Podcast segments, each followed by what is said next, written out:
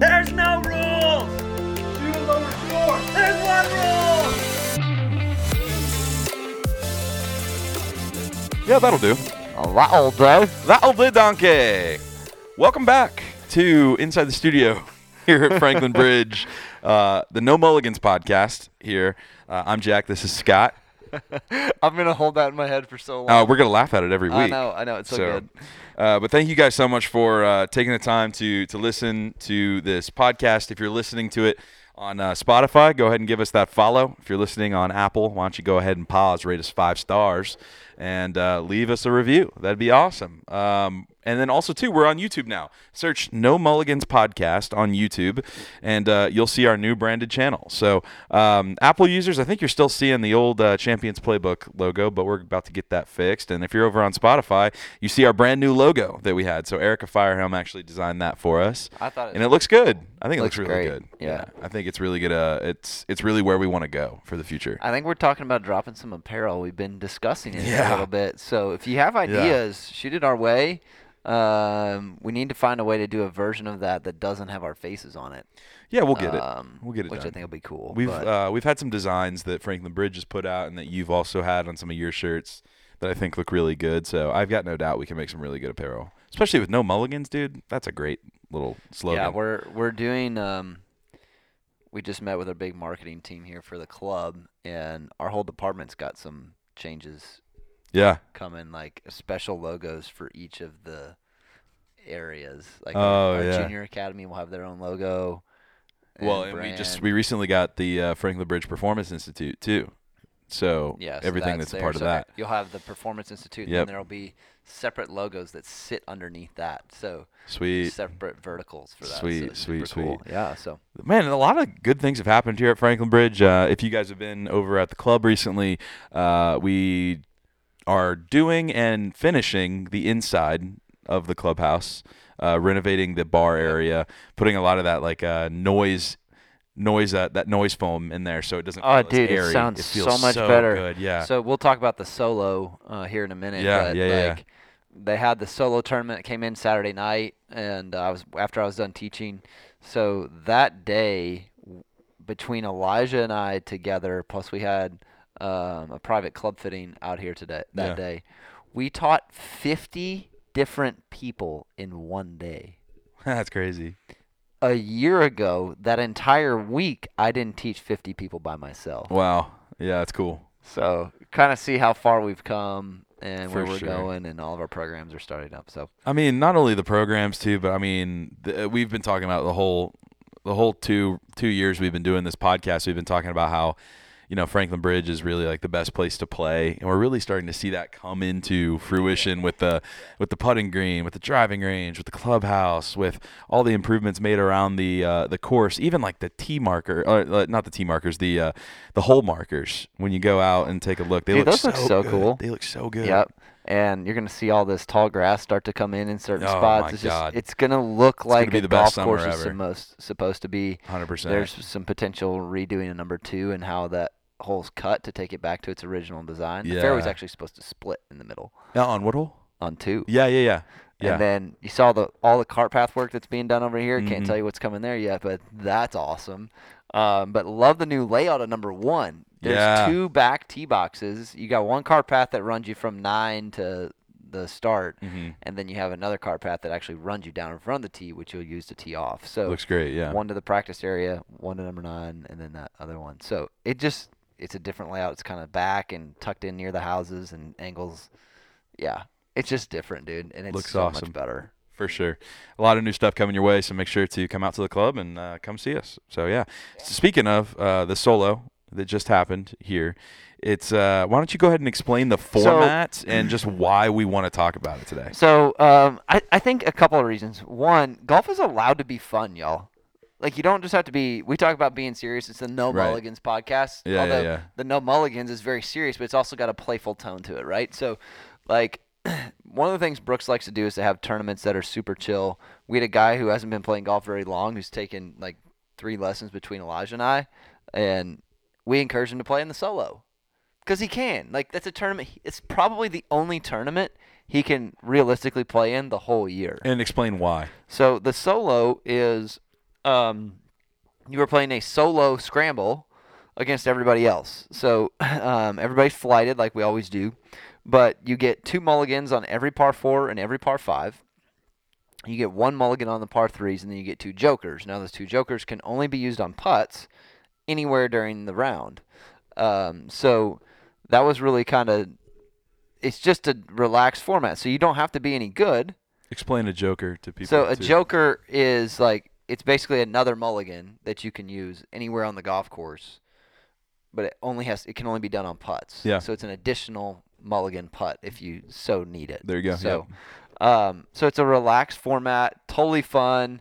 Uh, it's Red Solo Cup is kind of the like that's the trophy. It's great branding. Dude, yeah, it's for so sure. good. It's so good. Um, so I don't even drink, and I think it's awesome. So, um, it's just a fun environment tournament. And when we were in the building with the new acoustics in there, you know, normally at the end of those tournaments, like you and I are having to like lean really close and shout really loud to just hear what each other's saying. And I felt like there were half the number of people in there that have ever been in a tournament, but there were at least as many as there always are. Yeah, I was about to say maybe even more. And so Evan was able to do the awards and people still be able to hear him even while there's still chatter. Like it's just such a better environment in there. You feel more relaxed. You know, it just was so good. So those improvements are great. But the solos, um, the reason why I want to talk about it is you would think like, oh, okay, so you get, uh, let's see, you've got, we have, how many par threes do we have? We have four. So we have four par threes. So there's four mulligans, and Four you have par 14 others. So you have 28. No, well, anything else yeah, you so you have yeah. 14. So you have 28 mulligans plus those four. It's 32 mulligans plus the two others. So you have 34 mulligans. So you'd think you'd be able to shoot Oh insanely yeah, low. right. You should be able to shoot super low. And while there are guys that shoot a good bit lower than their norm, um, there's a large number of people that shoot the same score they always do and actually shoot higher. Mm-hmm. And there's a reason for that. That's why we call it the No Mulligans podcast, right? Is like there is value to like when you have extra shots and when there's that cushion. Um, you hear guys like Arnold talk about um, Arnold Schwarzenegger talk about you know people like, well, what about your your B plan? It's like no, there's no B. There's one plan. I'm going there, and until that absolutely fails out, I don't have a backup plan. When we have backup plans, we don't give it all that we have towards the one thing that's out in front of us, and therefore we don't achieve the one thing that's out in front of us. Um, so you know, that's um, that's what's really interesting. You know, it's when you have that one plan, you actually stick to it. Yeah, that's what I love about golf is it's got like a very um, like when you're playing a serious round, it's, a very like burn the ships mentality, right? Like there's no going back. Like you know, we quad this hole. You got to keep on playing. You know, like there's no Yeah. Yeah, and you got to make those birdies to get those shots back. And yeah, in the solo, I can definitely see how, uh, you know, hey, and if you've ever been out playing and you're like, hey boys, like let me just let me hit one more off to you the- on off this one, you know, like it, it won't even count. And sometimes that second one isn't even isn't even as good as the first. Like sometimes the first miss is better than the second miss. So I just think there's a lot of value. I think there's a it's a tricky format because I think it is it, it designed for you to shoot lower, but in some ways it's uh it mentally tests everybody even more in a normal round than a normal round. It feels like Right. So um, Elijah was 13 under going into his 18th hole. He was so low, dude. He was so insanely low. So he was 13 under going into his 18th hole, which was number nine, and um, took a mulligan off the tee shot because it wasn't close enough. The pin was back in that back right bowl, and he hit it just over the green. So he takes a mulligan, but it just tails off in the water. So he doesn't use that one. Uses the first one. And then he blades that one to the hazard, makes double, shoots 60, shoots two under because he didn't have any more mulligans. They're all gone, right? So he's got to play it. But um, he's one of the few that shot really low for a couple of reasons. one, people think, oh, I'll just get on the green, I'll have three putts at it. Well, that's assuming you can hit the green enough number of times to be able to do that. So people are having to use extra shots just to get on the green or just to get a ball in play, right? So, like, well, I'm not in the fairway, I'm over here to the side, so I'm to take another tee ball. So, like, I don't actually hit it. Like, great, you made a par or a bogey that you were to make anyway. So, like, their score doesn't actually improve all that much. Then it's guys will hit one on the green, like, oh, great, I got 25 feet, and they'll take three cracks at it. Well, last time I checked, the PGA Tour scoring average from 25 feet, their make percentage, is well below one Yeah. and three. Yeah, right. yeah, it's yeah. well below 33. Probably well below that too. I think didn't we say that anything over like 15 feet is like an eight percent chance or something? Once like you get over like 20 percent or 20 feet, they don't make much more than 10 percent. There's a few guys that will make Yeah, more yeah, than 10 percent, but basically you got a one in 10 chance. You only have 3 Mhm. cracks at it. People are like, well, I'm Mhm. hitting the same putt twice. I said that doesn't make it any easier. Like that doesn't change anything. Plus the fact that you do have another one coming, you're not as intentional with the first one, right? So that's the that's the kicker. Yeah, You know, it's you think that having the extra mulligan is the best thing. A, you got to use them in the right place. B, you don't. So Elijah's really good. Didn't use any of them off a tee ball, right? So every tee ball's in play, and then he wouldn't use it just because he hit it on the green. Like if it was 25 feet, he's hitting another one. I'm gonna hit it. I have to hit it inside of 15 feet. I'm not gonna make enough if I don't hit inside of 15 feet. So you know that's it's a higher probability to hit your approach shot twice than it is to putt a long bomb. Right. Now there are guys who shot low in this tournament making hitting several putts, but that that percentage chance of making those is very low. Give yourself 10 feet closer, you got a better you get a significantly better chance of making it. So it's not just like the fact people think, "Oh, I get extra shots." You think that's the best thing for you. It's why sometimes once my juniors are good enough, I don't give them a second chance. Like, well, can I just just no no no no. You you don't get just just just like I don't get another one. You know, when you're playing in a tournament and you're coming down the stretch on that final hole, uh, especially with number nine the way it used to be, right? Like, you got out of bounds left, water right, and you got to go over the water again. You toss that out of bounds on the first one, you're teeing again, and not because the first one didn't count, right? Like you're teeing again and you're hitting three. Like that feels different. And so for that reason, it's why we shifted. And I mean, one of the big reasons why we changed the name of the podcast was because of the shift in your game. Once you were beyond that learning phase of like, hey, I'm going to hit some extra shots out here as I'm learning my motion. So there's a place for that. But then you had just kind of repetitively kept doing that. And I was like, nah, we need to actually drop off the extra shot either decide beforehand that you're going to go out and play or decide beforehand that you're going to go out and practice. Like, hey, today I need to learn a bunch of different shots and practice those. I'm going to go do that. That's a different thing. Don't mix the two. Yeah, yeah, that was definitely a um, a turning point in my game, just because exactly like you said, there wasn't enough intentionality on the first shot because I knew that I would just drop it and hit it again. Even if you didn't have the intent to do that, you had done it so many times that you kind of had just created this like you knew it was always going to be an option. Like, oh, I'll just hit another one. Now, you didn't take the second one, which is one of the things I prided you in, right? Like, you didn't take the better ball. You still played the first one, but it was the fact of, like, you always felt like, okay, now I can get the swing. Okay, now I got the swing. Now I'll go to the next hole. Yeah, I think uh, there's definitely a benefit to that when you're learning. One thing that I think uh, if you are in a, if you're listening to this and you feel like you're in a similar position, I would encourage you to come off of those extra balls as quick as you can because there's also a benefit to learning how to scramble as well and knowing, all right, I hit a, I hit a crappy shot and now I'm in a crappy place and trying to save the hole and you learn because you don't enjoy being in those situations. Your body almost learns how to get out of those situations so you don't have to be in them again. Right, and you feel the weight of being in them. Like, man, I don't Exactly. want to be here again. Like um, motivate you. when I had that awesome awesome round that I had a couple days ago, and I had one blow up hole, and I remember I duffed two chips in a row after hitting one in the water. It was like the worst hole that I've had in a while. But I I duffed a chip, I duffed it again, and I was like, and all my playing partners are kind of waiting because I was still away, and I said, you know what, you guys, you guys hit your putt. I'm taking a lap and I came up, you know, hit it close to the hole and, and knocked it in. And it was just I gave weight to the situation and was like, you know what? Like I've got to regroup and hit this again, but it, it still me the, the shot still means something. It's not like I'm just gonna give up or pick my, pick up my ball after that. And it's not like you hit two extras and then decide to play that one. It was like I have to play this ball and this hurts and I'm pissed and Right. I'm not happy Right. and yeah. It also teaches you course strategy too, because especially that ball that I hit in the water, it's easy for me to just drop another one and hit it. But I remember I was hitting a full nine. I was hitting a full nine, and I was going right at the pin. But what I didn't know, and I should what I should have known, is that the pin was in the front, and that why don't you just hit an eight? If it flies, it's still on the green, and there's no and there's no chance of me coming up short And you're in the BPN most and likely. I'm in the BPN most likely. So I'm just like, I'm like, I'm just hitting myself. Like, like dude, like, why didn't we just?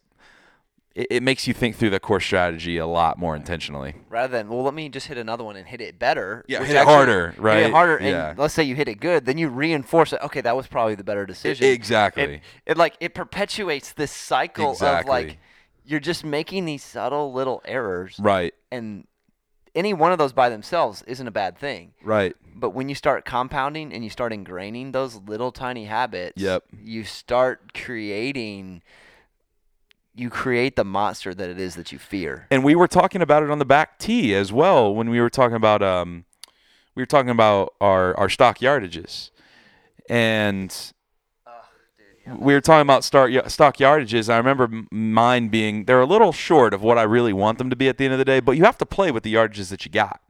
And I remember uh, a couple weeks ago too. I was I was in here with Tate, and Tate was getting his numbers on the on the quad, and and I remember him hitting like four or five of like the same club. And he was just trying to, you know, keep on upping those distances, upping those distances. And I was like, remember, man, you're going to be playing with the average of what you're hitting right here. So let's not write down the the large the, la- the the largest number when it comes down to this. We're going to be taking what's actually going to be going out there on the course, and if that means your eight iron goes X, you're going to be playing with that. You're not going to be hitting it perfect every single time, or, or just crushing the ball every single time. Yeah, I, I think that's um, that's one of the things that's difficult. I was telling you about my new seven wood that I that I have. That's a regular Yeah. flex. Yeah, yeah, And I was playing um, the other day. I didn't quite dial the distance in correct the first time I hit it on number three, and I hadn't hit it at all yet. So like, it's totally clean ball. But after that, um, you pulling it out, yeah. Um, after that, I hit it on number five. We were into the wind, uh, 190. It's pro- it's like dead straight normal. It's like 235. If I hit it full, it's 235. So it's 190, slightly into the wind. It's raining a little bit. It's probably playing about 205. So I'm taking 30 yards off this club. Ball never leaves the flagstick. Hit it to five feet.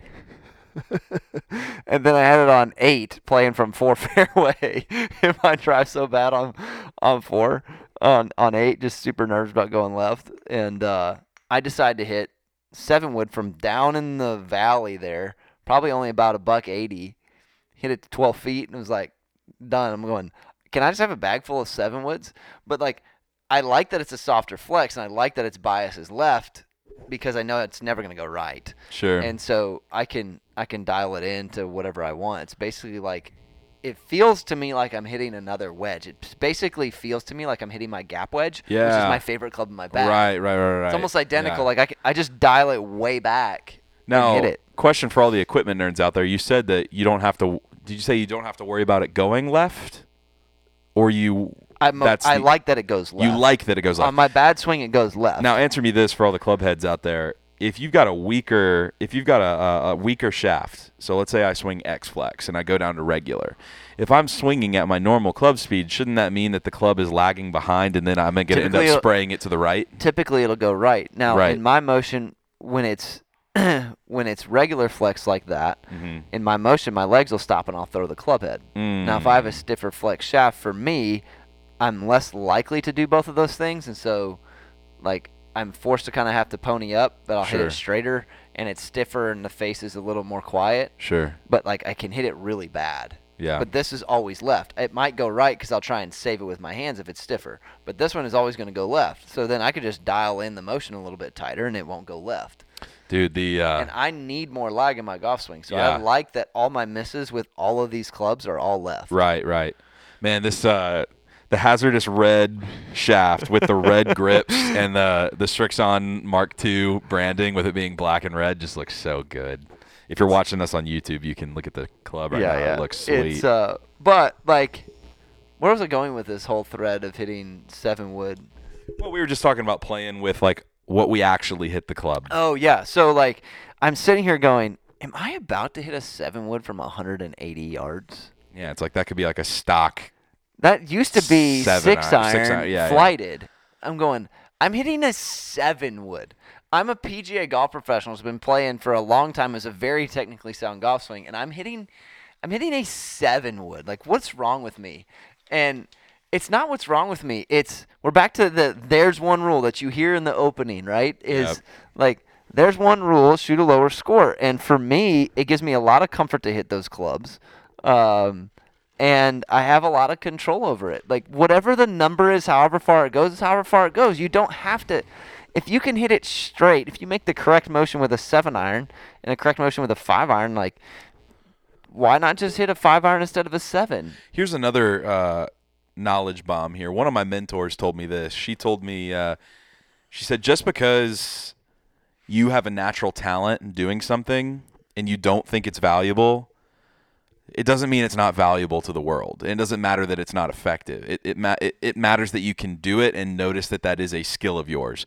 One thing that I think is a skill of yours is that you're really good at flighting the ball, taking distance off, putting distance on. You're able to do that well and you're able to use the strengths of that seven wood by able by making it fly, catching a flyer, knocking probably something not down, hit it full hardly taking ever. taking spin off of the ball because you're not hitting it with an iron, right? So it's like you're able to craft that club, but just because it's a skill of yours doesn't mean it's a it's not valuable and that it's not the way to play the game. Like you're just playing to your strengths, which a lot of people I feel like they're like, all right, you know, if I need to hit this 180, that means that I need to. All right, what's my max distance on my on my six iron? Okay, I'm gonna hit this full. It's like, what if you don't? What if you don't have to? Well, yeah, you know, it's interesting that you say that because um, I had a lesson with a guy the other day. He'll probably listen to the podcast. Like he wants to hit full shots. Like I want to, like I can do it with a with a knockdown, and he had told me that like two weeks prior to his lesson. And I sat there and I talked to Elijah afterward. And I was like, if he can do it with a knockdown, why doesn't he just hit the knockdown? He's like, but that's not the way I want it to be. I was like, but what if that's Why? the way that it is? Yeah, Now it's funny because I have the same struggle. So in my motion, I have to feel my shoulders are really retracted like this through the whole motion, and do a little work with my legs, and I don't feel like I have any control of the club head with my hands, which is fine. Like it's gonna go really straight. We had talked about this, but like I feel like I'm just hitting knockdowns everywhere. Like the ball's not gonna go anywhere. And Hank told me a long time ago, 2011, 12. He said your golf swing is gonna be awesome just by you're just going to hit lots of knockdowns everywhere, lots of flighted shots. Well, what is the best club in my bag? My wedges. You want me to hit an 8 iron 105 yards? You got to see me do the 2 iron in here on the simulator at 100 what was a 145 yard shot. Yeah. Hit this little soft weak cut that just like goes up there within, you know, gets it on the green. Like it's something I'm good at doing. Um so, you know, it's but like am I am I okay with that's my game? or is there like what is it that I'm wanting? What's the rule that I'm following that's not that? If that makes sense. I love that y'all are talking code over here. It's so good. Um, but like, what is the rule that I'm trying? What is the um, in my first book? And Elijah's loving this chapter one. Uh, what master are you serving? I'm serving like I need to feel like I'm making a full swing. I need to look like I'm making a full swing. I need to hit it farther.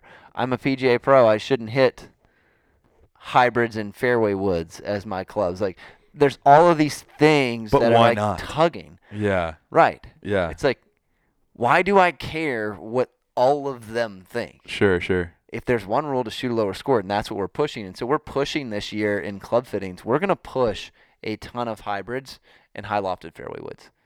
Because they're so effective for the vast majority of people. Now you once told me you said Jack when you and I are I'm starting to feel this. You go Jack when you when you really come into your own, your game is going to be a, a really good iron player. Why would you recommend let's say like a 3 and a 4 iron to me over like a 5 5 hybrid or 4 hybrid? I love how you ask this question. The answer is I don't know. I just that's a sense that I have is that you'll be really good with that. Um, I think too the heavier shaft. If I'm trying to like I'm trying to work myself into the answer right now. Um, why might I say that? I think the heavier shaft is better for you than when you go to when you go to graphite. You would have a fairly difficult time. Yeah.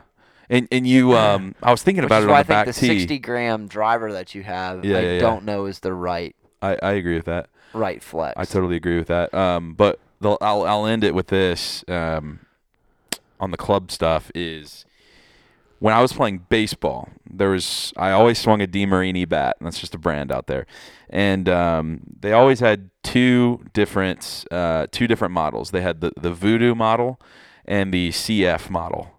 And those you don't they're just branding at the end of the day. Yeah, yeah. The CF model was more of a uh, bat that was weighted uh, in the middle, so it was an even weight distribution throughout. I didn't like swinging the CF. I like swinging the Voodoo. Now the Voodoo was a heavier because it, was in it was in loaded, and so I feel like I could feel the tip of the bat come around in the strike zone, and it It's a heavier swing. Correct. So technically, you can you can the CF model you can get your hands through the zone quicker. But if you have strong hands and strong forearms, then you can use the voodoo and you can get that the that weight around. If you can if you can get that weight around and make solid contact with the ball, that ball's going to go forever. Which makes sense because Which related to the golf. which relates to you're going to be better with the long iron. Correct. And and you were even talking about how you See, I couldn't tell. You, I couldn't tell you why. Right, right, telling right, you by, but that makes sense. But you were saying on the back tee, you said, dude, like I could play your irons if I wanted to, but like I I don't want to because I can't even feel where this I where have the head no is idea where the thing is. because my clubs are so heavy. Yeah, so I would probably, yeah, I would probably be better with the other. with the CF With bat. Yeah, CF. yeah, yeah. It's uh, you know, what we need to try and find. We'll have to do an eBay search. We need to find an old steel shafted driver Oh, and let you play with a steel shafted driver. that'd be fun. That'd, be, fun. cool. So relating this all back to the solo, what is what is one way where people can really improve their game other than what we talked about as far as you know weaning weaning them off of those rehits?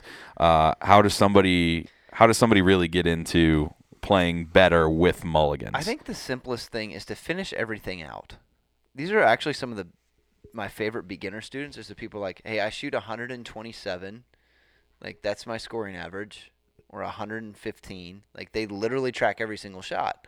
I, there's value to that because then we know whatever improvement we make is real, tangible improvement. yeah, even if it's 120 to Right. 110, you can be like, dude, I shaved 10 strokes off. Now, if you've taken a lesson with Elijah or me, and you're working on uneven lies, and you want to go out there and play in an evening, like you know, play after six o'clock and get the cheaper rate, and go just go play nine holes, and you want to try uneven lies, don't play for a score. Hit two or three balls in mul- just don't even hit a tee shot. Just go out and hit two or three balls in multiple places and learn.